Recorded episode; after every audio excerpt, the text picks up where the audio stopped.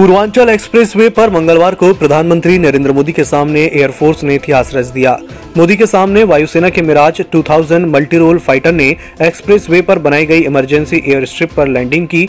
यहाँ मिराज में फ्यूल भी भरा गया। इसके बाद कमांडोज को लेकर एयरफोर्स का ट्रांसपोर्ट प्लेन ए हाईवे पर उतरा। इन कमांडोज ने ऑपरेशन को अंजाम देने का नज़ारा भी पेश किया। प्रधानमंत्री नरेंद्र मोदी ने मंगलवार को सुल्तानपुर में पूर्वांचल एक्सप्रेसवे का लोकार्पण किया। इसके पहले वे पूर्वांचल एक्सप्रेसवे पर एयरफोर्स के सुपर हरक्यूलिस विमान से उतरे। उन्होंने कहा कि तीन साल पहले जब मैंने पूर्वांचल एक्सप्रेसवे का शिलान्यास किया था, तब मैंने ये नहीं सोचा था कि इस एक्सप्रेसवे पर ही मैं विमान से उतरूँगा भी। बच्चों के अश्लील वीडियो बनाने और उन्हें शेयर करने के मामले में सीबीआई मंगलवार की सुबह से देश के छिहत्तर लोकेशन पर ताबड़तोड़ छापामारी कर रही है। सीबीआई के प्रवक्ता ने बताया कि आज सुबह से देश के चौदह राज्यों और यूनाइटेड टेरिटरी के छिहत्तर शहरों में सर्च ऑपरेशन चल रहा है। चौदह नवंबर को इस मामले में त्रासी आरोपियों के खिलाफ तेईस नामजद एफआईआर दर्ज किए गए थे।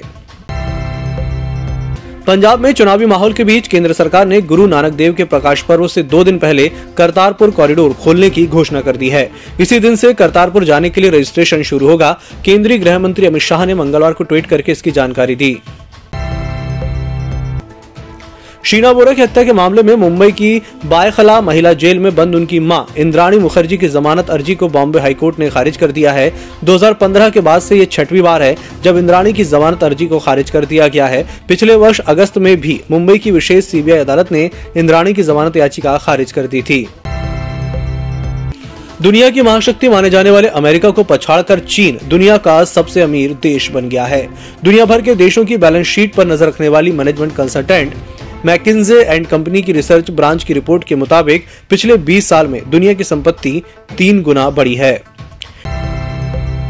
टी ट्वेंटी वर्ल्ड कप का खुमार अभी तक उतरा भी नहीं था कि आईसीसी ने अगले साल होने वाले टी ट्वेंटी वर्ल्ड कप की तैयारियाँ शुरू कर दी हैं।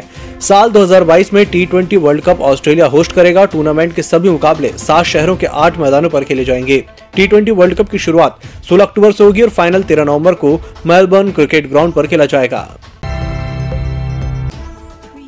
अमेरिका के राष्ट्रपति जो बाइडेन और चीन के प्रेसिडेंट शी जिनपिंग के बीच वर्चुअल मीटिंग हुई। इस दौरान बाइडेन ने कहा कि उनका मकसद प्रतिस्पर्धा को बनाए रखना है, न कि संघर्ष को बढ़ावा देना। जिनपिंग ने कहा कि वे अपने पुराने दोस्त बाइडेन को देखकर खुश हैं। उन्होंने कहा कि दोनों देश सकारात्मक दिशा में आगे बढ़ना चाहते हैं।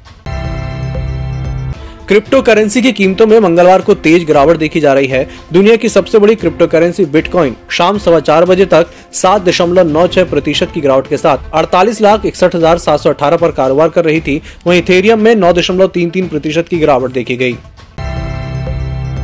राजस्थान में भी सरकार आज से पेट्रोल, डीजल पर स्टेट वाइड घटाने की घोषणा कर सकती है। मुख्यमंत्री अशोक गहलोत ने इसको लेकर बैठक बुलाई है। इसमें खासतौर पर वैल्यू एडेड टैक्स घटाने पर मंथन होगा। मुख्यमंत्री ने कहा है कि कैबिनेट और मंत्रिपरिषद में बैठकर हम पेट्रोल, डीजल कीमतों में राहत देने पर विचार विमर्श करेंगे।